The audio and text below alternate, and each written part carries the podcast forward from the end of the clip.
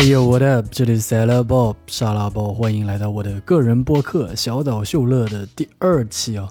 那距离第一期的播客发布应该过去非常非常久了。其实我是想马上发布第二期的，但确实这段时间是有一点太忙了。这一段时间当中，我应该是去了一趟成都，然后还出了好几个视频，然后还剪了两期我们那个无话可说的节目。包括就前两天我还回了趟温州，因为过年的时候因为这个疫情的原因没能回家嘛，就稍微看望一下父母，然后跟家里稍微聊一下。所以虽然过了这么多天，但我直到今天才真正有时间录第二期播客。那上一期播客以及这一期，包括接下来的几期播客的 BGM 都会是同一首哦。那之前也有朋友问说这个 BGM 很好听，能在哪里听到？那其实这个 BGM 在网上应该是搜不到的，因为这个是 Who's Trap 的林立峰峰哥他给我量身定制的一个 BGM，所以应该你们是没有渠道能听到这首歌的。然后我自己是非常非常喜欢这首 BGM，因为在一九年的时候，我跟 Who's Trap 一起去新西兰嘛，然后帮他们拍了两季的 Lookbook。然后其中有一季的 Lookbook 用的就是这个 BGM，所以我每次听到这个 BGM，我就能想到那个 Lookbook 的那个呃视频的画面就涌现在我的脑海里面啊，就是在新西兰的沙滩海边，然后我拖着皮划艇下海的那个画面。当然，那个下海是假的下海因为我也不会划那个皮划艇，包括其实都不会游泳。但无论如何，非常感谢峰哥为我的播客提供了这个 BGM。然后他跟我说，后面也许会再帮我制作几首 BGM，我也非常非常期待。对，因为我还是非常喜欢这种 chill 的音乐。然后，但现在很多这种 J S hip hop 呀，这种音乐其实大家在网上都能搜得到，所以很多大家用的 BGM 都是重复度非常高的。我又不喜欢跟别人撞这个 BGM，所以有人帮我定制这个 BGM，我觉得是非常非常幸福的一个事情。那接下来我们就开始这一期播客的正题。那这期播客的内容，其实我在无话可说，包括之前上 KSON 的跑火车以及一些视频里面，都多多少少有提到过。就其实我是想跟大家聊一聊我的一个穿搭故事。就我从小到大是经历了哪些人、哪些事物、哪些时期，导致我今天会成为一个喜欢穿搭的男生，包括我的穿搭风格为什么会是现在这个样子的。但因为之前的分享其实都不是特别系统嘛，所以我这一期就想比较系统的给大家整理分享一下我的穿搭故事。我觉得分享我自己的穿搭故事也不仅仅只是分享我的过往而已，更多的是因为有很多我现在认识到的一些博主呀，或者说比较喜欢穿搭或者穿的比较好看的人。他们多多少少跟这个行业都有着一些联系，他们可能大学是学设计的，或者现在本身就是设计师，或者是学艺术啊、美术啊、音乐相关方面的。但我自己其实就跟大家一样，我就是一个完完全全的普通人。但对于我自己来说，我觉得反而就是像我们这样子，就是跟这个行业毫无联系的普通人，最后进入到这个行业的。整一个故事反而是会比较有意思的，所以接下来我就会从小往大，从我的小学、初中、高中、大学到毕业后到现在，给大家分享一下我的穿搭故事。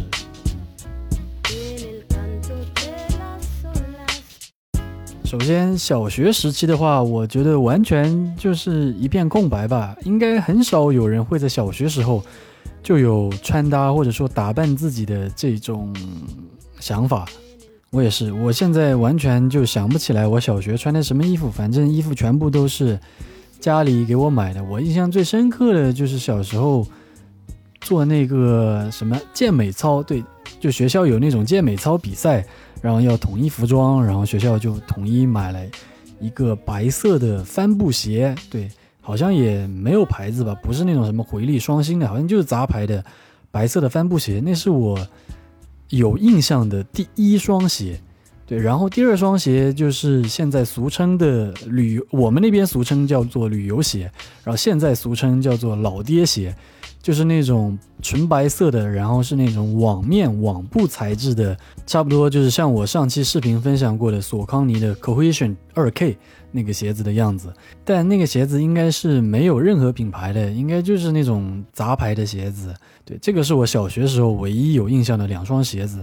至于衣服，我真的是完全没有任何印象。然后就是到了初中，初中可以说是我的一个穿搭启蒙吧。我发现一个很神奇的点，就是对于大部分人男生来说，他们可能是上大学，甚至大学毕业之后才有这种穿搭的意识。所以我从初初中开始有这个穿搭意识，应该来说是算比较早了。但其实我觉得我每一个阶段的一个穿搭都有遇到或者遇上一些人呀，或者关键的事物。那初中的时候，我就是遇到了一位我的同学，他叫做勇哥哦。那勇哥其实不是我的初中同班同学，他是我初中宿舍的一个舍友。因为在我刚上初中的时候，那个时候学校不是有那种补习班嘛？这种补习班一般都是课外的补习班，就是那些老师啊或者一些培训机构偷偷搞的。然后那个时候我们学校就觉得这个钱给老师或者给课外辅导机构赚去了，多亏啊！所以我们学校就自己搞了一个辅导班。然后你参加这个辅导班的同学就可以选择住校，对。但其实那个学校离我们家骑自行车也就五到十分钟距离，非常非常近。我不知道住校的目的是什么啊，但是那段经历对我来说是非常有意思的，因为我第一次离开家里住在外面，然后跟一帮子年纪一样大的同学住在一起是非常有趣的。那勇哥就是我搬进宿舍之后第一天遇到的，应该是第一个人吧，我印象非常非常深刻，因为。像我们小学、初中的时候，大部分男生都是留着寸头嘛，就那种非常非常短的头发。然后这个勇哥留了一头飘逸的长发哦。那这个长发倒不是说那种齐肩的长发，就是相当于怎么说呢？刘海会没过眼睛，然后这个后面的这个头发有一点像现在流行的鲻鱼头的那种长度，对，差不多是这种发型吧。我具体我不太记得了，但对于那个时候的我来说。敢留这种发型的男生，就就是学校里面最潮最帅的男生了。所以我一开始我就喜欢上了这个男生，但这个喜欢不是不是那种 不是那种喜欢啊，大家不要误会，就纯粹是觉得他穿的好帅呀，然后他这个人也长得好帅呀，想跟他嗯在一起玩的那种喜欢。那勇哥之所以这么潮，也是因为他之前并不是在我们岛上的，他是我们岛上人，但是因为他爸妈在外地做生意。呃，没有记错的话，应该是在昆明做生意。那昆明对于我们这个小岛来说，真的是一个特别特别大的城市了。所以他在那边就经历了非常多外面的世界，外面人怎么留头发呀，怎么穿搭呀之类之类的事情。包括他那个时候，他爸妈其实还在外面，他一个人先回来我们这边念初中。他是一个人自己从昆明坐飞机过来的。就差不多十几岁、十来岁的孩子一个人坐飞机，我到现在想想，我都觉得是非常不可思议，何况是那个时候。所以我就觉得这个人身上有着太多我以前从来没有接触过的点，所以我觉得我就一定要跟他搞好关系，我要跟他混。然后再说一下那个时期的自己哦，因为我小时候倒不是说家里有多穷吧，但是我们家是不给生活费的。就大部分这种小孩子家里可能一个星期给个五块钱、十块钱或者多少钱的生活费，就让你自己买点零食、小吃之类的吃吃。但我们家就是不给这个生活费，我也不知道为什么，至今也不知道为什么。所以导致我从小就手里没有钱，你知道吧？这个男人手里没有钱，他就没有自信。所以我那个时候一直是很缺乏自信的一个男生。我记得印象非常深刻的一个事情是。我那个时候不知道兜里哪里搞来搞去，就只搞到一毛钱。然后小学的时候，然后课间大家都会去买零食嘛。那买零食嘛，大家至少都是买五毛钱起。然后就我一个人花一毛钱买了一个果冻，就是那种放在那种冰箱冷冻库冻成那种冰块一样的那种果冻啊。我觉得大家应该就是都会有印象有回忆啊。然后我就花一毛钱买了一个那个东西，然后就被两个同学给看到了。然后他们就取笑我说：“你怎么只拿一毛钱买东西？”这个事情就是你看，直到我现在三十岁了，我还记得这个事情，说明这个事情对我的伤害其实还是挺大的，就是导致我小时候其实一直都是比较自卑的一个状态吧。但是我到初中之后遇到这个勇哥之后，我就在想，他这么帅、这么会打扮的一个人，他应该不太会喜欢跟我这样的人当朋友吧？但恰恰相反，可能是因为勇哥他那个时候刚到这边，他也没有认识什么人，然后我可能也是他认识比较早的一个朋友，所以他是愿意跟我交朋友，而且他会愿意去鼓励我。我不知道他是真心的，还是说。是他的一些社交手段还是怎么样？这个我不知道啊。但他那个时候就会一直鼓励我说：“你长得很好看呀，就你长得也挺帅的呀。”你然后有时候走在路上，他就会跟我说：“你看那边有两个女孩子在偷看你哦。”我现在想想，可能大部分是假话吧，因为我现在长大了，还稍微长开了点。但小我小时候就是那种，呃，单眼皮，眼睛贼小，眯成一道缝，然后鼻子嘛又是那种朝天鼻。我觉得我肯定不会有女孩子会喜欢我这种类型，但那他那个时候就一直鼓励我，就让我有信心吧。包括我在之前的播客里面也说过，我觉得对于一个男生来说，自信才是最好的穿搭，才是你最好的装扮。然后反正就渐渐的，我就跟这个勇哥成为了好朋友。然后勇哥，我前面说过了，他其实是一个比较自主、比较独立的一个男孩子。然后他在穿衣服这个事情上面也是特别有自己想法的。像我们上小学、初中的时候，衣服嘛肯定都是家里买的嘛，但他就是从小就喜欢自己去买衣服。那这个时候就引入了一个非常关键的阶段。他开始带我去外面买衣服，因为我从小到大所有的衣服都是在我们岛上的买的，然后我们岛上总共就那么几家服装店，然后卖童装的就更少了，所以导致我们岛上所有的男孩子穿的都是一模一样的衣服。但勇哥告诉我，不要再在我们岛上买了，来，我带你去外面好地方。嗯，那个时候我们岛是已经建了桥了，就已经去外面的就温州市区啊这地方就非常方便，然后他就带我来到了一个。呃，很重对我来说很重要的地方就是温州火车站旁边的铁道大厦。我相信每个城市应该都会有这样一个地方。这个铁道大厦就相当于什么北京的动物园呀，然后广州，反正就那种服装市场吧，服装批发市场。然后里面就会卖大量的假货呀、原单呀，包括那些杂牌的服装呀。那这个地方最大的特点就是它什么衣服都有，就是那种名牌也有，就假名牌啊，没有真名牌，就什么牌子都有，什么类型的衣服都有。对于那个时候的我来说，是一个非常非常新奇的体验。我就是在那边，我第一次见到了那么多的什么阿迪达斯啊、耐克啊这一类的运动品牌，当然全部都是假的哦。呃，然后包括我也认识到了很多一些所谓的现在所谓的潮流品牌吧，但可能有一部分是那种原单，是真的原单，那个时候还是有很多真原单的，然后还有一大部分是假货，像什么 Stussy 啊，还有一些那些 Hip Hop 的那种服装品牌，什么 Fubu 啊那种，我最早都是在那边开始了解到的。然后还有一个地方就是温州的，应该叫男人街吧，还叫什么街，我具体真的不太记得了啊。区别于铁道大厦，铁道大厦它卖的就是一些便宜的衣服，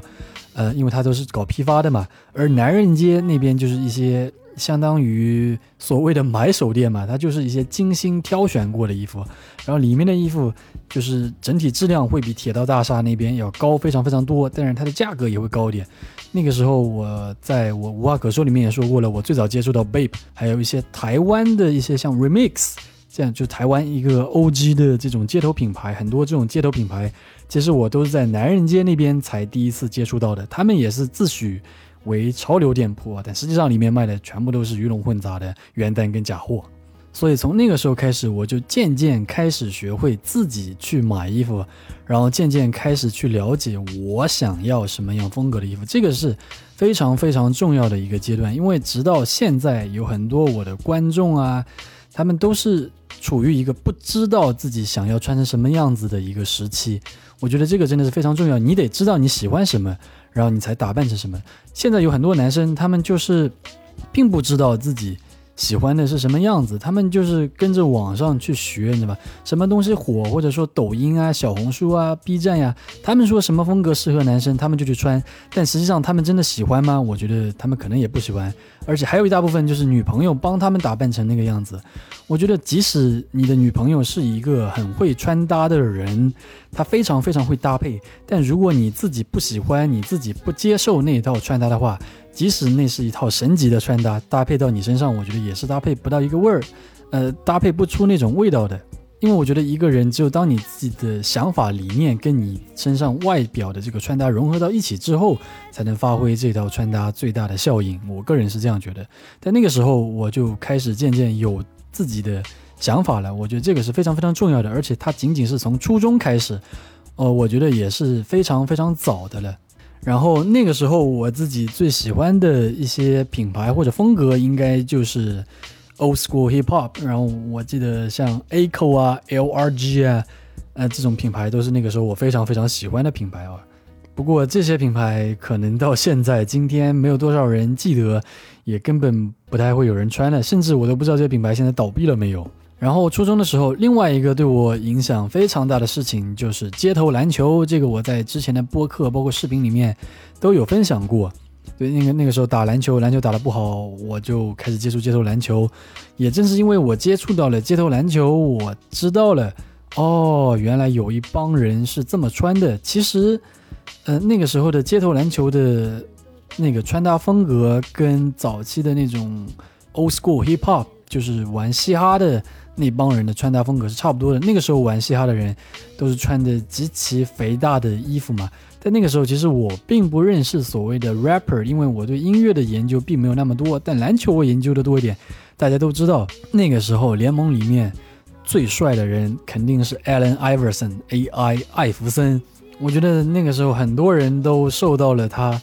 非常大的影响。我我也是因为呃另外一个初中同学，他知道。他跟我说，他最喜欢的是艾弗森这个球员，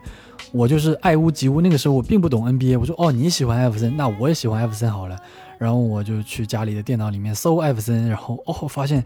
他的穿搭真的特别特别帅。我印象最深刻，他就喜欢戴那种白色的头巾，然后穿那种牛仔裤，就五分的牛仔裤，但他穿非常非常肥大，穿成七分的样子，穿一双白色的板鞋。我印象非常深刻，就是我的这个初中的这个。喜欢的一个女生哦，她那有一天晚上，啊，好像是她生日吧，好像是她生日，我们在 QQ 上聊天，聊着聊着，她就突然约我说，这个要去那个老人亭，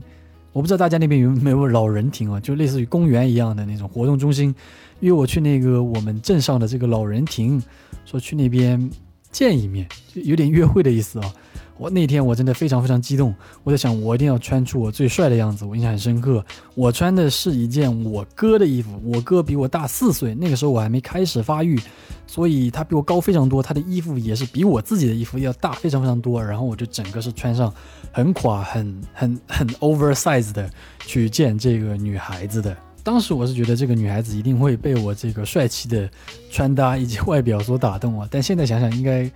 就挺傻的，一个还没开始发育的小屁孩，就可能就一米五、一米六的样子，然后穿一身巨肥大的衣服去，他可能只会觉得我腿特别短吧。所以，也就是因为艾弗森，因为街头篮球，我在那个时候就已经树立了我在那个时期最喜欢以及最想达到的穿搭风格，就是这种 oversize 的 hip hop 风格。那个时候，呃，那个时候还没有 hip hop 这个词啊，没有英文这么洋气的那个词，大家都叫嘻哈嘛。就我身边要好的朋友都知道，说阿包喜欢的是嘻哈风，对，喜欢穿这种特别宽松肥大的衣服。然后那个时候他们那边也不是他们那边，就是我们温州那边流行的还是属于比较韩系紧身小皮鞋的那种风格，所以我的风格其实会跟他们有一点格格不入。对，但我自己是乐在其中，因为从那个时候我就知道，我想要做一个特立独行、跟其他人不一样的人。我不想要穿的跟所有人一样。然后球鞋其实是男生穿搭里面避不过的一环。可能很多朋友从小学、初中就开始对球鞋这个东西有概念，但就像我说的，我小学只记得一双杂牌的旅游鞋跟那个跳健美操的帆布鞋。初中的时候，其实也没有太多这方面的概念。我印象最深刻的是阿迪达斯三叶草的那个呃贝壳头，对，也是我这个同学勇哥，他的舅舅从外地给他带了一双，对，那个是我们学校唯一的一双贝壳头。可能对于一些大城市的朋友来说，就是会觉得有点夸张哦，但对于我们这个小岛上来说，真的是。就是条件比较差一点，而且有时候你即使有钱，因为你有这个信息差嘛，我们岛上能买到最好的就是那个，就跟七波灰差不多的一个品牌，我忘了叫什么品牌了啊，反正就是到现在已经被时代淘汰的一个品牌。对我具体我想不起来叫什么名字了，反正大家就以七波灰作为一个基础就好了。对，所以当有一个人穿了一双阿迪达斯的鞋子，而且还不是普通的阿迪达斯，是三叶草，三叶草在我们看来是更加高端的阿迪达斯的一双贝壳头来，真的是吸引了全校的目光。但印象很深刻的一个事情就是，很多同学他们比勇哥有钱，但他们可能没有渠道搞到这双鞋。因为嫉妒的原因，那个时候很多人就在背后传说勇哥穿的这双鞋子是假鞋。我记得这个这个事情把勇哥气得够呛，对，因为这个是他舅舅从外地给他带过来的嘛，然后被别人说成假鞋，心里肯定不好受。然后第二双鞋我印象非常深刻的是一双板鞋，是安踏的板鞋啊。到现在来说，可能对于所谓的玩潮流、玩穿搭的朋友来说，安踏这个牌子似乎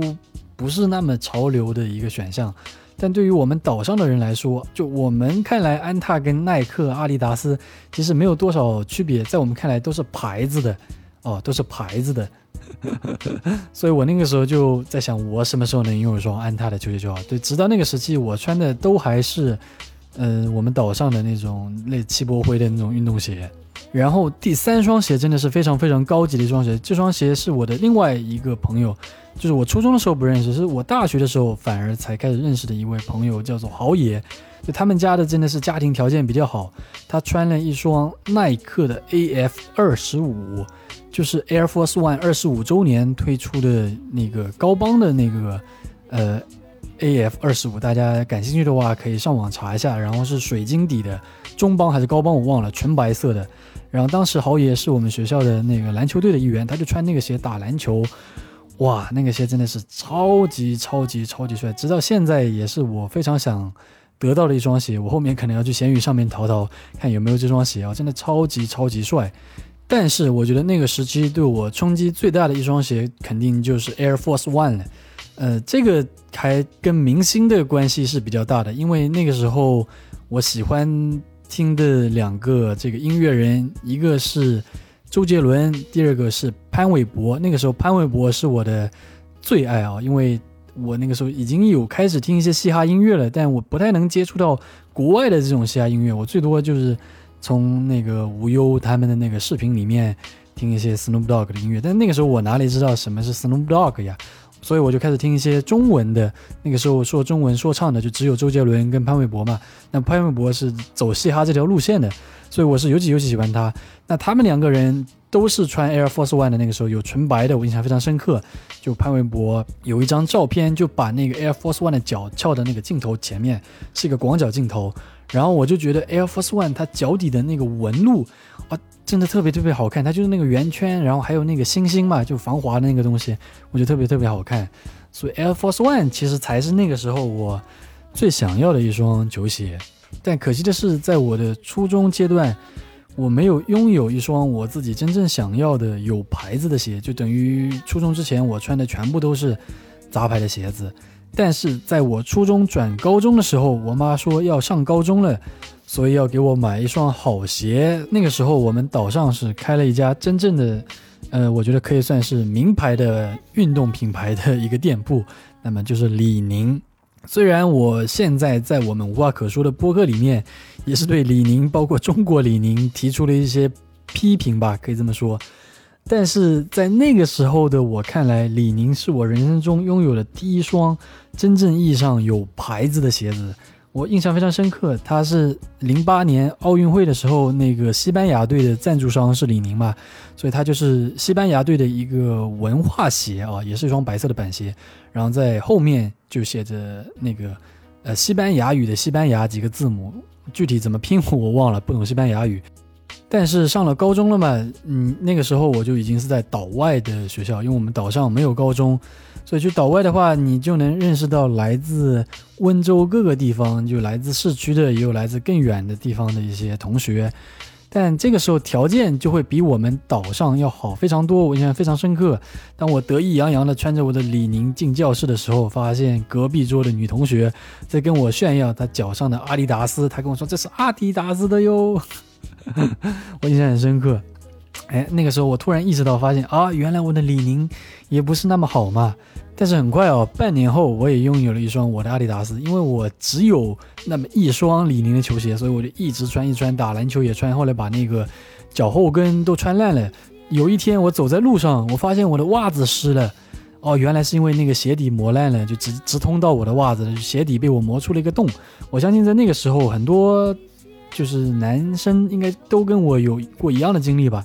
就是可能只有一双鞋，然后就一直穿那双鞋，打球也穿，走路也穿，就直到把它磨出洞为止。然后磨出洞就要拿到那种老爷爷那边去，咔咔咔给他敲一块那种橡胶，就把那个鞋底给它补上。我相信很多朋友应该都会有这个经历啊。然后我就跟我妈说：“我说我不要补，我想要一双新的鞋子。”这个时候刚好我的邻居，呃，她是一个比较年轻的女孩子，可能那个时候也就二十岁出头。然后他带着他妈以及我妈说，我们一起去 shopping 去，然后就去了一个比较靠近城里的一个地方，是我们岛外，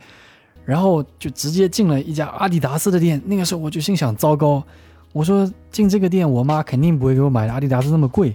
但是可能也是因为那个时候已经上高中了，我妈觉得我也长大了。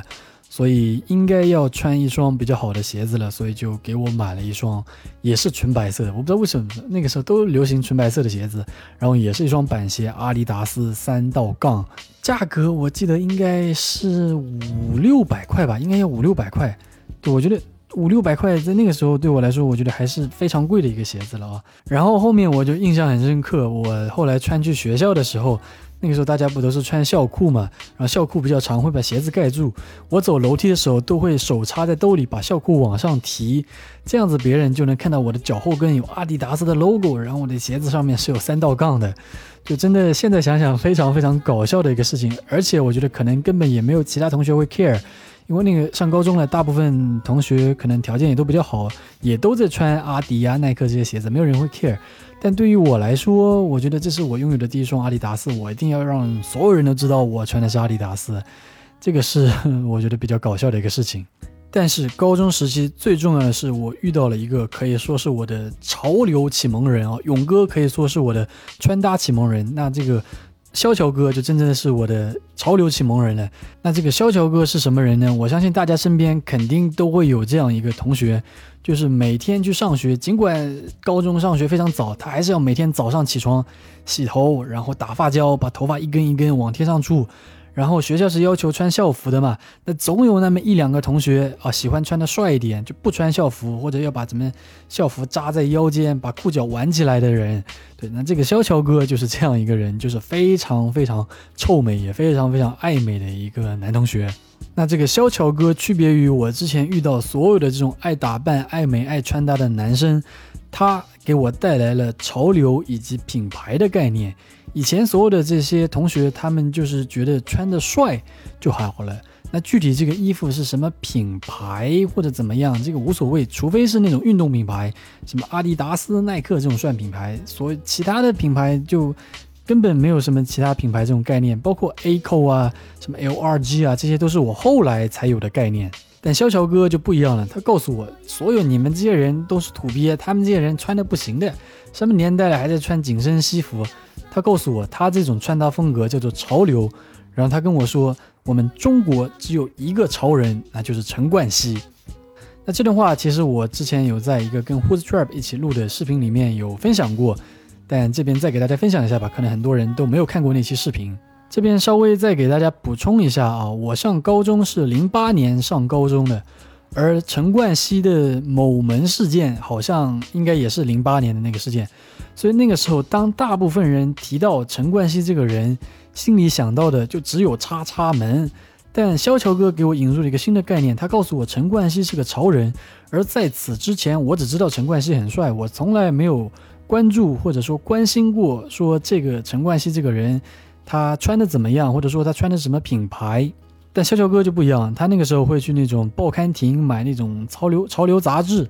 然后他就会跟我说：“哦，这个陈冠希这个牛仔裤哦是什么闪电的哦，这个什么 Neighborhood 的啊，这个什么什么 Vislim 啊，都是他那个时候给我灌输的一个概念。我所有东西都是他都是被动的被他灌输到我脑子里面的，因为他想要分享，但可能又没有多少人喜欢听他说这些东西。而我因为在初中的时候已经已经有了一定的传达启蒙了，所以我是听得非常开心，也非常乐意。那他也是觉得非常得意，他的所有的这些知识终于找到一个愿意听也懂得听的一个人了。但是这个萧乔哥他跟我们一样，他并不是一个家庭条件非常好、非常非常有钱的这种富家子弟。他也就是一般还可以的那种家庭，所以他也买不起陈冠希穿的那些正正品之类的，所以他身上所穿的所有的这种潮流品牌的衣服，包括球鞋，其实都是 fake，都是假货。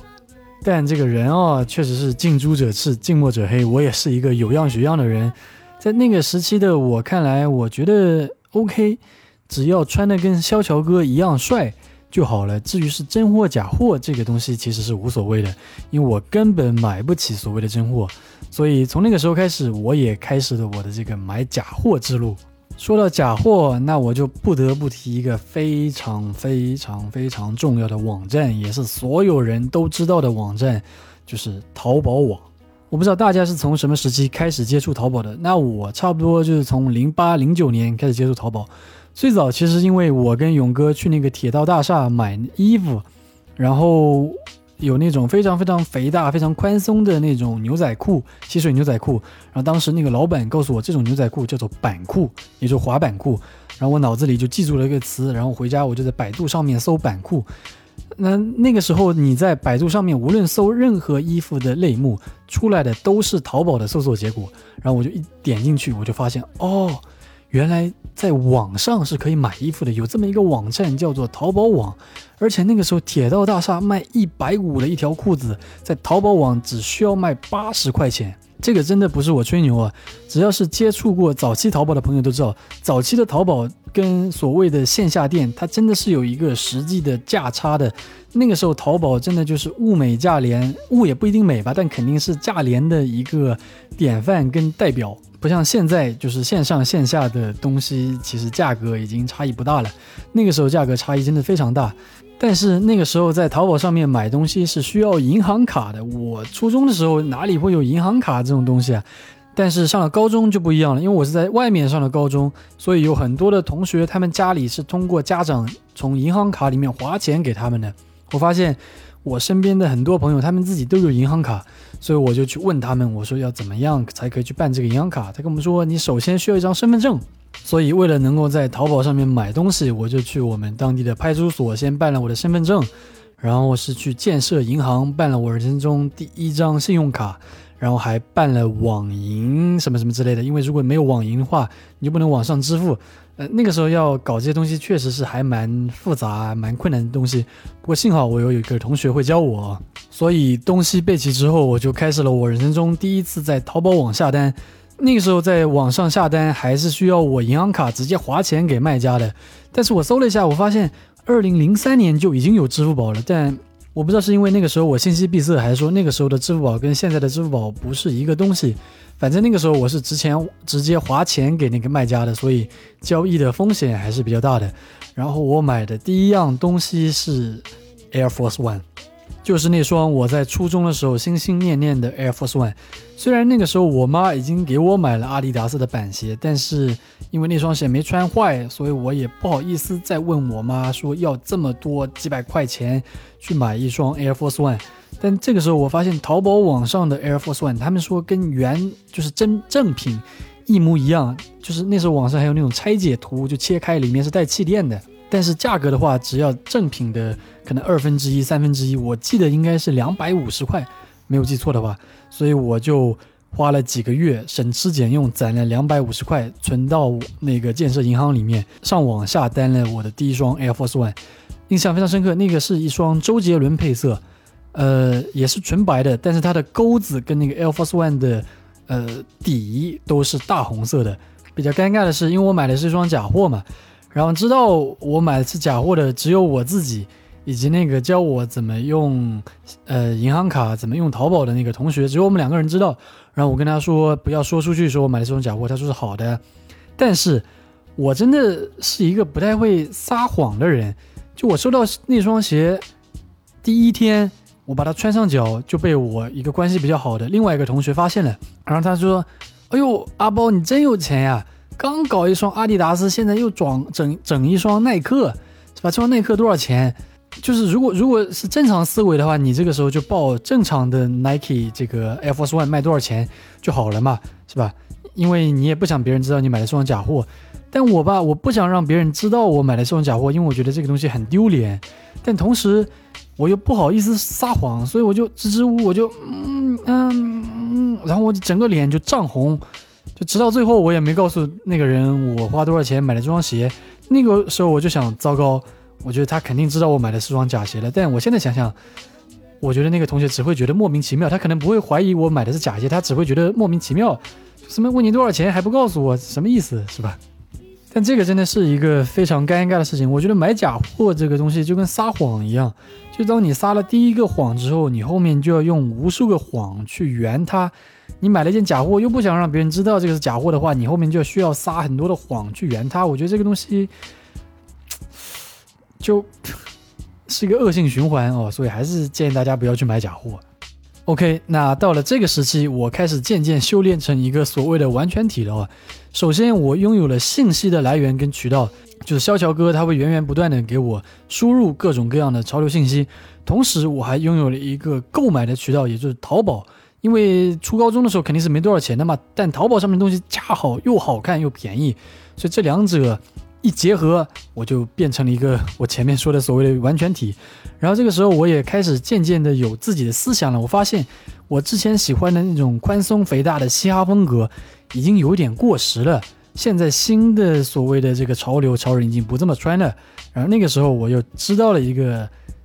很重要的一个网上网络的潮流平台，叫做 MCC。现在我觉得大家应该都不知道 MCC 是什么了。那 MCC 它其实是我们国内算是最早的这种潮流的网络社区之一了。然后在 MCC 这个平台上面，当时最红的那些网红全部都在。那我举几个例子啊，我相信这些名字你们多多少少都听过，林弯弯、黄甫盛华、安命，包括后来在潮流圈比较有名的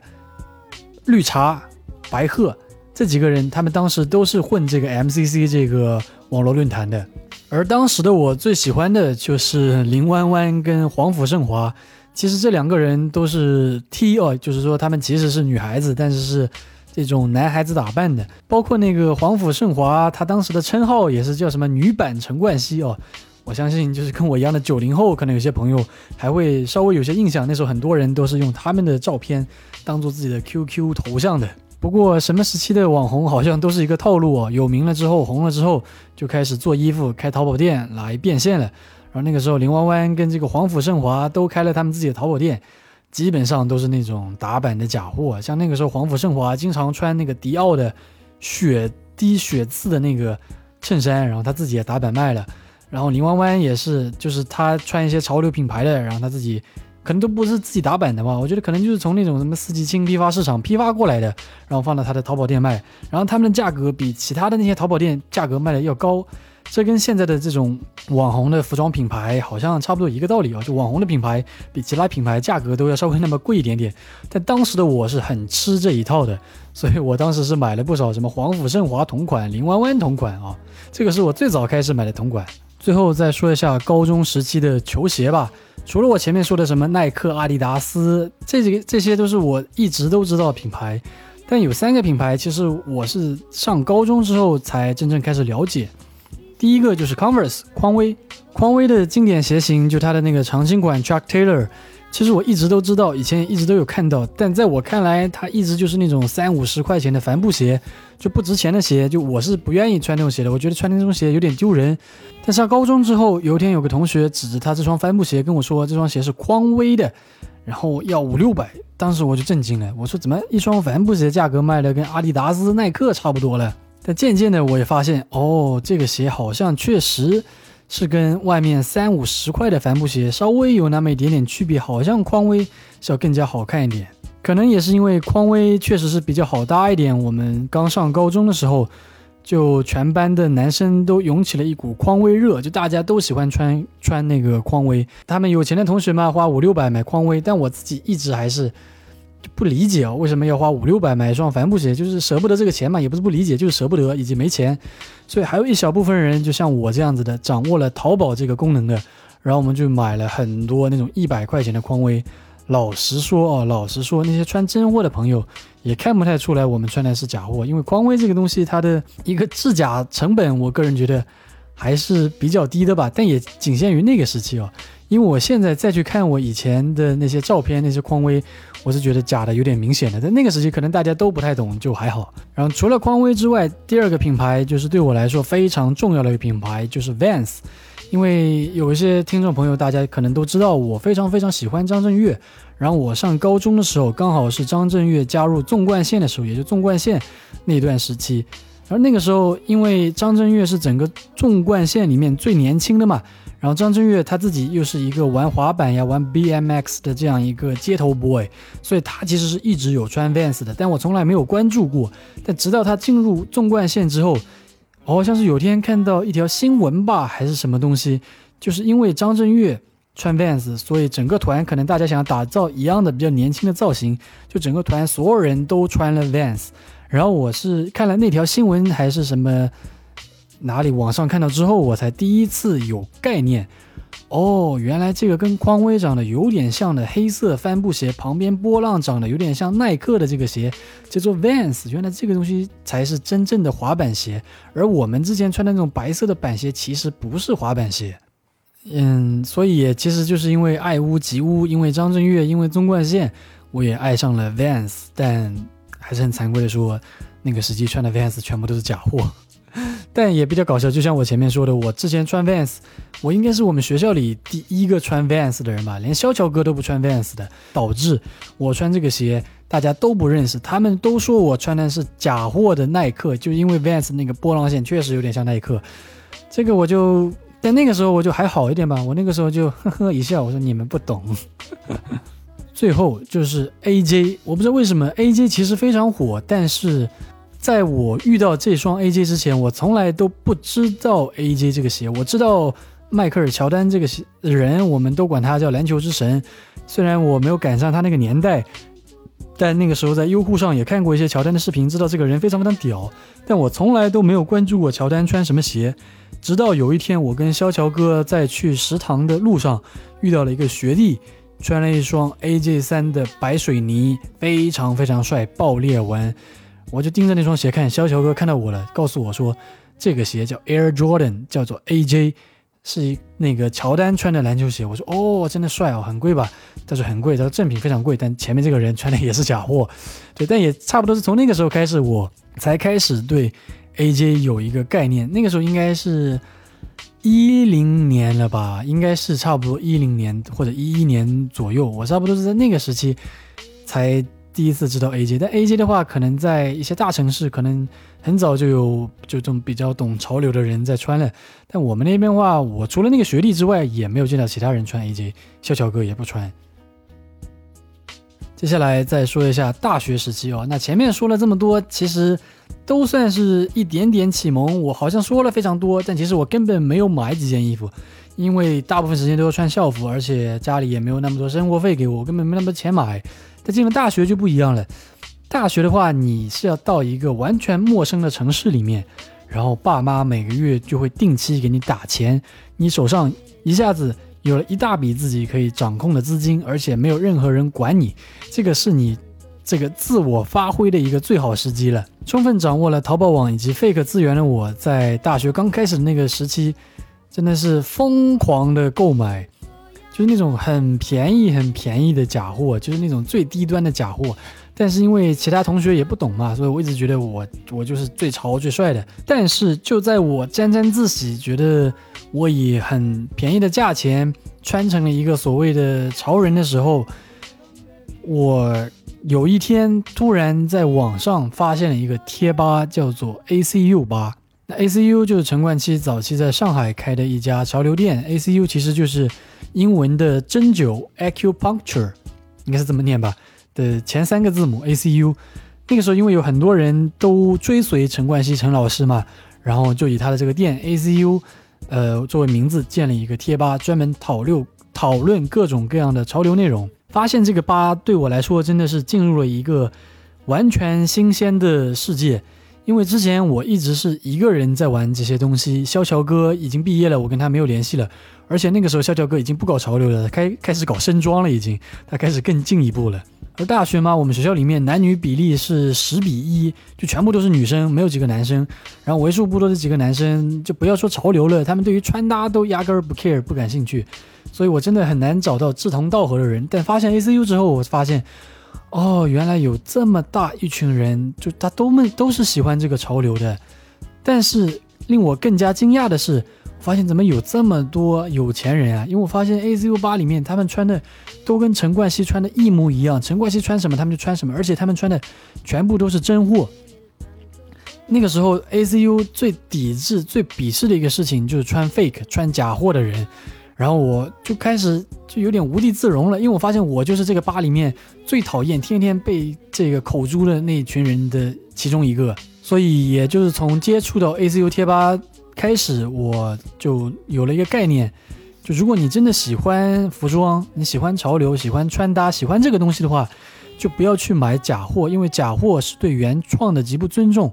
原创是要付出极大的精力、设计成本，它才能设计出这个东西。而你轻轻松松的花一个非常便宜的价格买来假货之后，对于原创的作者、对于设计师、对于品牌来说，他们是没有任何好处的。你越买，只会导致这些品牌走向陨落、走向倒闭，而不能对他们产生任何的好处。我开始理解到了这个概念，所以我也开始不穿我之前买的那些假货。但是要知道，我的钱还是一样多的，我没有那么多钱去买真货。所以接下来我接触到的东西将会是影响我非常非常大的一个部分。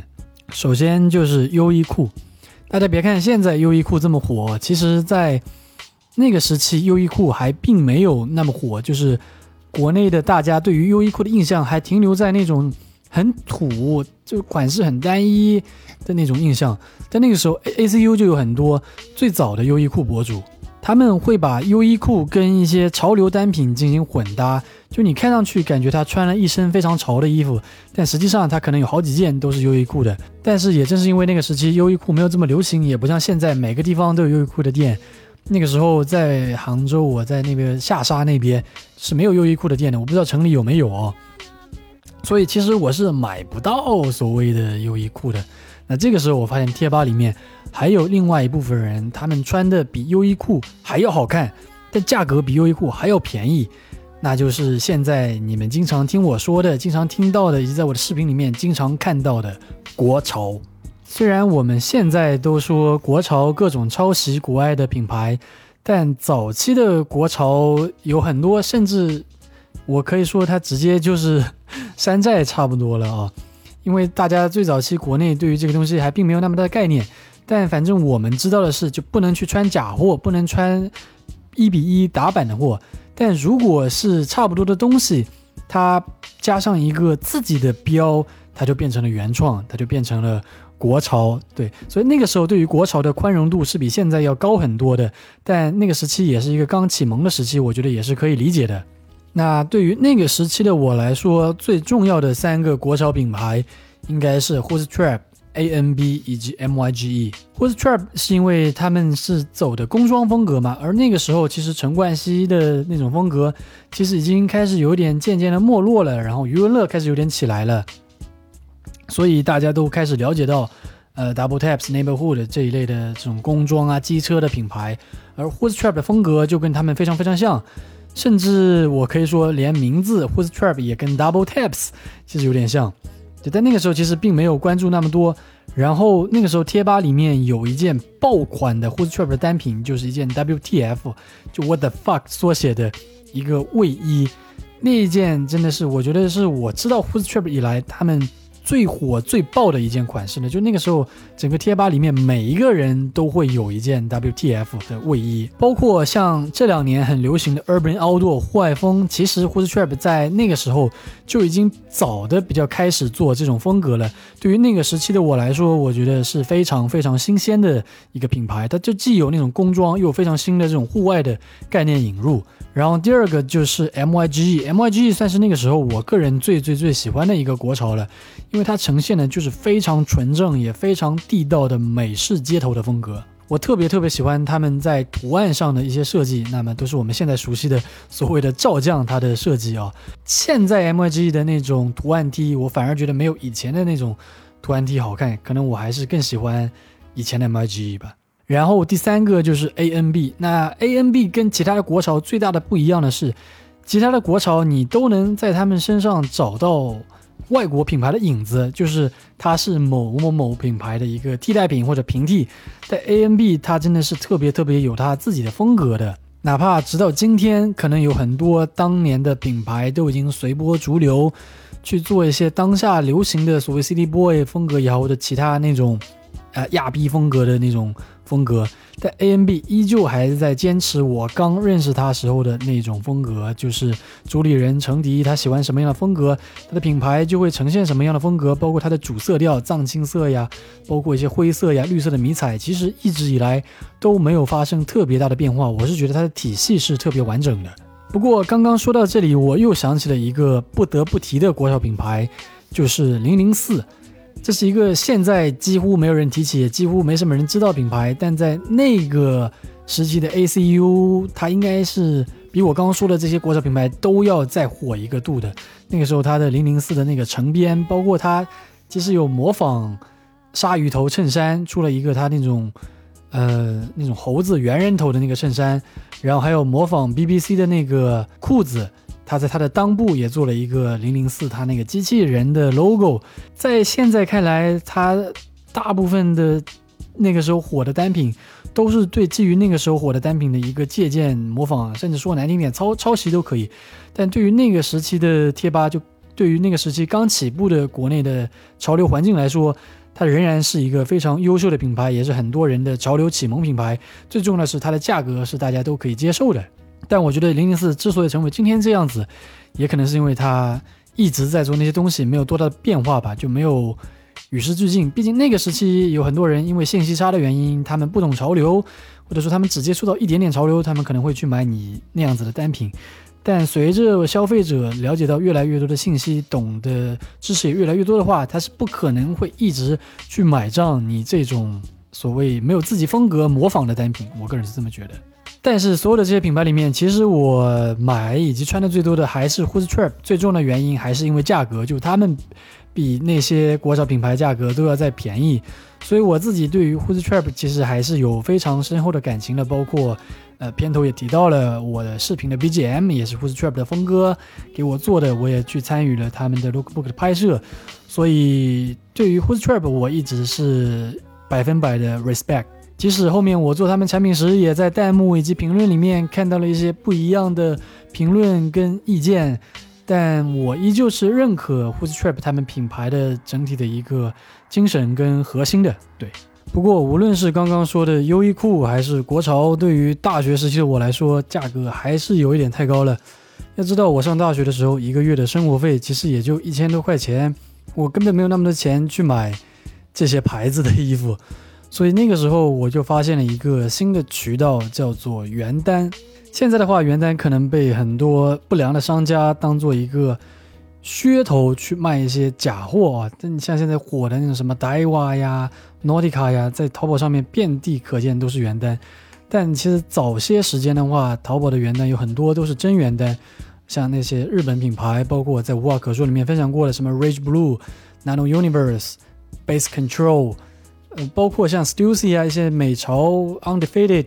这些，其实都是有很多原单的。然后在那个时候，你就可以在那些原单店里面以非常非常低的价格就买到，而且里面有很多都是特别潮流向的单品，就特别特别好看。但它可能有很多有有十件很老土的衣服，在里面可能有一两件潮流的，就需要你自己去淘。然后那一个淘的过程也是非常非常有意思的。当然啊。除了这些有呃有牌子的原单，就牌子比较大的原单以外，还有一些就是完全杂牌的原单，他们可能就是出口去美国、去欧洲的一些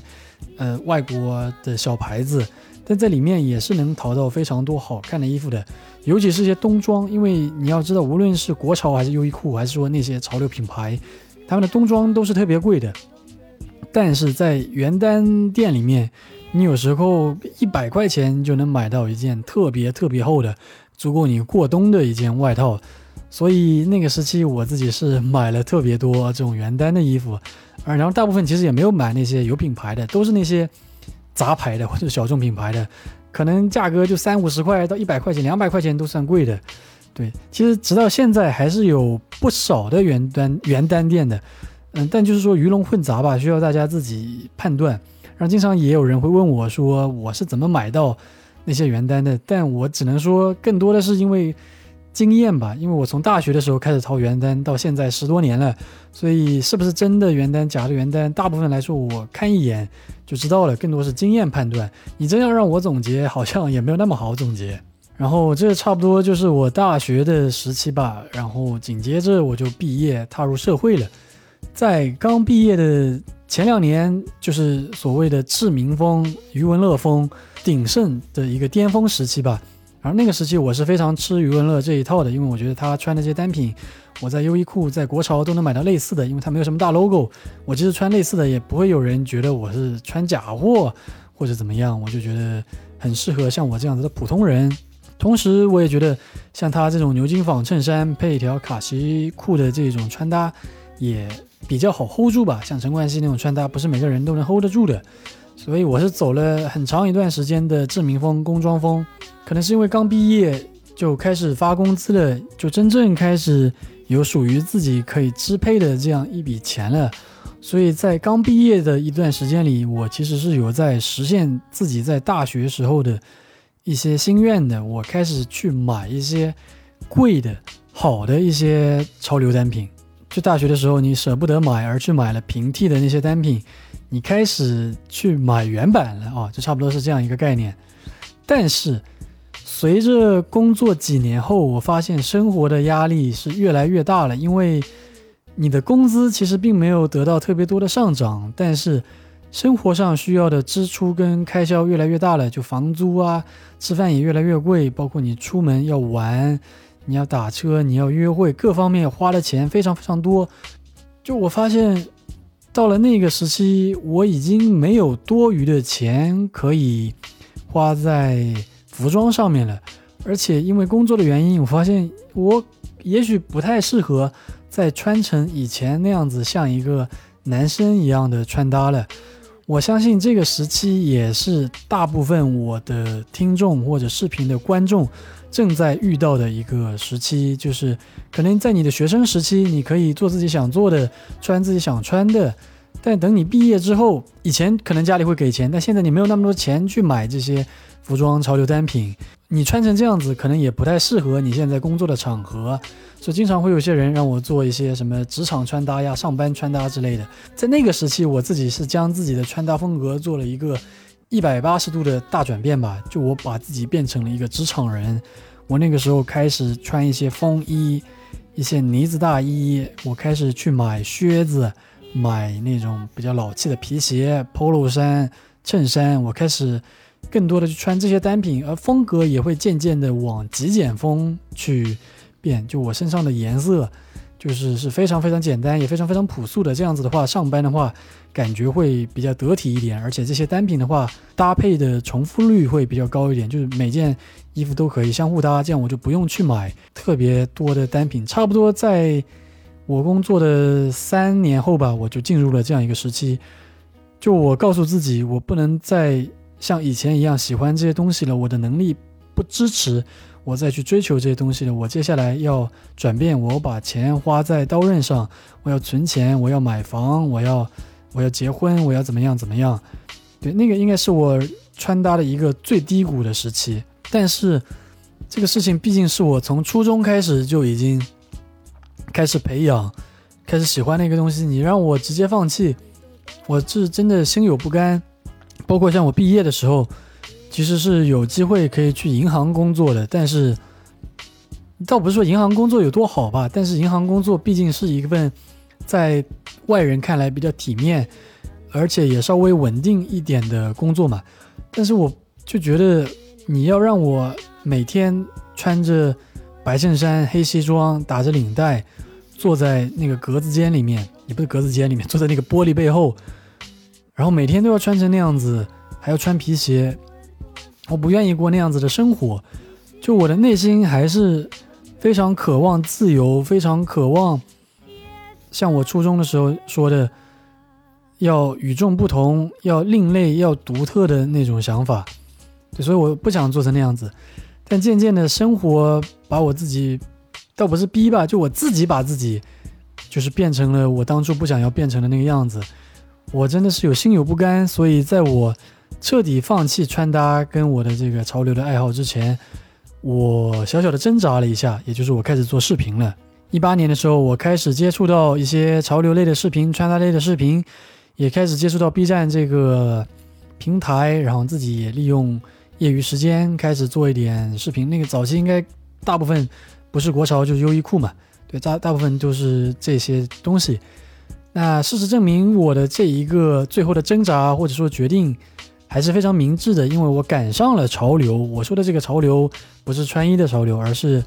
短视频平台起飞的一个潮流，潮流短视频起飞的一个一个趋势吧。我刚好赶上了那波趋势，就被吹上了，也被越来越多的人认识了。然后我自己也开始认识到了越来越多的人，也开始认识了很多以前我只有在图片或者视频里面才能见到的那些人，而现在我们已经加了微信。甚至已经成为了比较好的朋友，这对以前的我来说是不敢想象的，但我自己还是蛮感激自己吧。对，当初做了一个做视频、做 UP 主的这样一个决定。但随着我接触的越来越多，大家也可以发现我在购物选择以及穿搭选择上面也渐渐的有在发生一些变化。我不仅仅只是分享或者购买那些便宜的。就性价比的衣服，我以前是很非常强调性价比这三个字的，但渐渐的我发现性价比在穿搭里面，它可能重要，但它并不是最重要的。有时候很多人都是为了性价比而放弃了一些小细节，可能你只放弃了那么百分之十、百分之二十，但可能就是这百分之十、百分之二十的细节，才能让你的这个穿搭，让你整体的视觉呈现更上一层楼。所以我自己现在也会更多的去买一些比较贵的衣服，比较好的衣服，一些国外的品牌。然后当然我也看到很多人都说什么沙拉包膨胀了啊，有钱了人就变了，沙拉包变了之类的话术。首先我觉得人不可能一直都停留在一个阶段的，是吧？像我的初中、高中、大学毕业到现在，我每一个阶段其实都有在变化。我觉得只有变化才是不变。其次，我是觉得。我如果要给大家分享一些高性价比的衣服，一些便宜的衣服的话，我首先我需要知道好的衣服、贵的衣服是什么样子的。如果我都没有摸过这些好的衣服，穿过这些好的衣服，我怎么知道这个便宜的衣服就是好的衣服呢？是吧？我的认知是非常受限的，在一个受限的认知里面，我不觉得，我不觉得我能做出什么突破，我只会一直原地踏步而已。另外一个我很 care 的、很关心的就是。服装的抄袭这一部分，很多抄袭其实很明显，一眼就能看出它是抄袭。但还有一些所谓的抄袭或者模仿或者借鉴，是一些非常小细节的东西。嗯，你你得知道，对，你就得知道它这个东西是来源于什么的。对，你可以穿，但你得知道它这个东西它不是它原创的，而是另外一个品牌它原创的。我觉得我得知道这些东西，所以我现在也会尝试一些好的东西。但是又有很多我认识的人，他们进入到了一个误区哦。就他们一开始可能穿一些比较便宜的、比较平替的衣服，然后当他们有钱了之后，他们再也不碰那些衣服了，他们只买贵的衣服。这个服装或者穿搭跟价格画上了一个等号或者约等号，对。但我觉得不应该是这样子的，它最终要呈现的是你的整体的一个视觉效果，整体的一个穿搭效果，而不是非得看价格。就两个人都穿的很好看，就一万块钱的一定会比穿一千块钱的人要好看。我觉得。不一定的，他们俩可以是等于，也可以是一方大于另外一方，但不能是因为价格的原因。这段可能稍微说的有一点点乱，但我觉得懂的朋友应该能听懂我的意思啊。所以我现在会我会买贵的衣服，也会穿贵的衣服，但我也会穿便宜的衣服，只要它是好的衣服。对，只要它是好的衣服，它是合我心意的。这个好，并不是说它一定要多做工多么扎实，面料要要多少支，要要多么顺滑，或者说要多么多少克重，不是这个。这个好是说符合你想要呈现的一个效果。我觉得那就是好。你想要呈你喜欢工装风，你想粗糙一点的，那面料就得粗糙一点。这时候支数太高，反而会显得有点突兀，对不对？我是觉得，如果你能完全撇开品牌以及价格这个概念。只把自己的重心聚焦于你最后整体呈现的一个效果，那我觉得这个才是最终的一个所谓真正的完全体吧。我个人是这么觉得。你不能靠一身的名牌给自己撑场子，那我觉得还是源于你对于自己的穿搭不够自信，你对于自己不够自信。对，差不多就是这样一个概念。我相信大家应该能听得懂。对，就像我上一期播客，我说我自己说的很乱，但最后发现大家反馈都也还不错，所以我觉得这段应该也还行吧。对，然后其实我自己的风格现在也渐渐开始有往成熟一点点变。大家会发现我现在有更多的穿 Paraboot 呀，穿一些啊马丁啊一些皮鞋，包括我风格的话，像 Usage 啊 Beams Plus 这种。复古风格的衣服，我也会更多的尝试。嗯，不得不说，这可能有可能就是因为年纪上去了。但其实我没有多大，三十岁。你说小不小，但你说老肯定也不老。但可能就是接触的东西多了吧？对，可能我觉得我的心理年龄开始有点变老了，就开始往那种轻复古的风格去穿。但其实我自己是不太喜欢那些特别重的那种阿美卡基的那种那种风格，因为我会觉得有点太 over 了。我是觉得穿搭还是要跟生活进行一个融合啊，那个对跟我的生活就不太匹配，不太符合。但是无论怎么样，我还是放弃不了街头的风格。就是无论我在尝试什么样的风格，就是我总有那么几天会穿街头风格。我觉得街头的风格是我穿的最舒服的，但这也是因为它是我的穿搭启蒙。我的穿搭启蒙就是从街头风格，从这种 old school hip hop 开始的，所以这种风格我觉得。无论我进行到哪个阶段，即使我后面可能怎么样，开始穿西装、穿身装了，我觉得街头风格也是我不会摒弃的一个重要部分。那么以上差不多就是这期播客的全部内容了吧？对，前面的节奏可能有一些拖沓，但后面的话，呃，我上了个厕所回来，感觉聊的要顺畅的不少啊。对，但还是想说，这期播客并不是只是给大家分享我的个人的过往经历而已。我只是想告诉大家说，沙拉包之所以是沙拉包，我之所以穿成今天这个样子，并不是跟着某一个具体的人的风，或者说怎么样我才变成这样子，而是因为我经历了这么多的不同的时期，才最终变成我这样一个穿搭风格的。我觉得大家其实也一样，很多人都问我说要怎么找到自己的穿搭风格，为什么同样的衣服我穿起来就不如别人有味道？这个东西我觉得都是需要慢慢的沉淀的，尤其是在我们国内，对于男生的穿搭并不是那么重视，国内的潮流也才刚刚起步，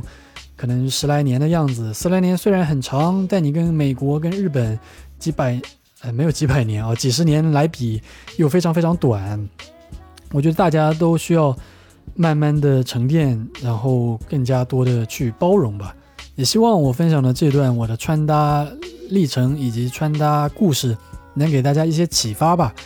不要仅仅是做复制人，也不要仅仅追求一些表面上的东西。穿搭其实它只是表面的呈现，但它有更深层次的东西在支撑着表面的东西。它可以是电影，可以是艺术，可以是设计，可以是音乐，也可以是你喜欢的某个明星，但。你一定要把这些东西最终融合成你自己的东西，我觉得那样子才可以做到最好的呈现。对，好像后面说的又开始有点乱了啊。那么反正差不多，这期播客就到这边。这一期应该会比上一期稍微长一点，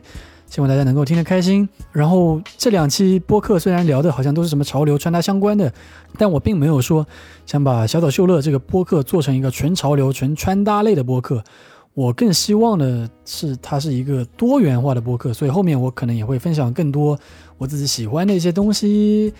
呃，各方各面的东西都会呈现。当然，如果大家有任何想听我聊的话题，或者有任何想听我的呃想法的一些东西，都可以在评论区告诉我。对，如果有合适的话，可能下一期小岛秀克勒很快就会来临。那这一期播客差不多就到这边，拜拜。最后还是按照惯例给大家放一首歌吧，因为我最近刚好在看披头士的一个纪录片，叫做《披头士乐队回归》，对，很真实的一个纪录片，推荐大家可以去看一下。对，里面有非常多这种 archive 级别的画面吧，我个人觉得。对，所以我最近其实也是经常有在听 The Beatles 的歌。那这边就放一首我自己比较喜欢的，叫做《Lucy in the Sky with Diamonds》，送给大家，拜拜。Picture yourself in a boat on a river with tangerine trees and marmalade skies. Somebody calls you, you answer quite slowly a girl with kaleidoscope eyes.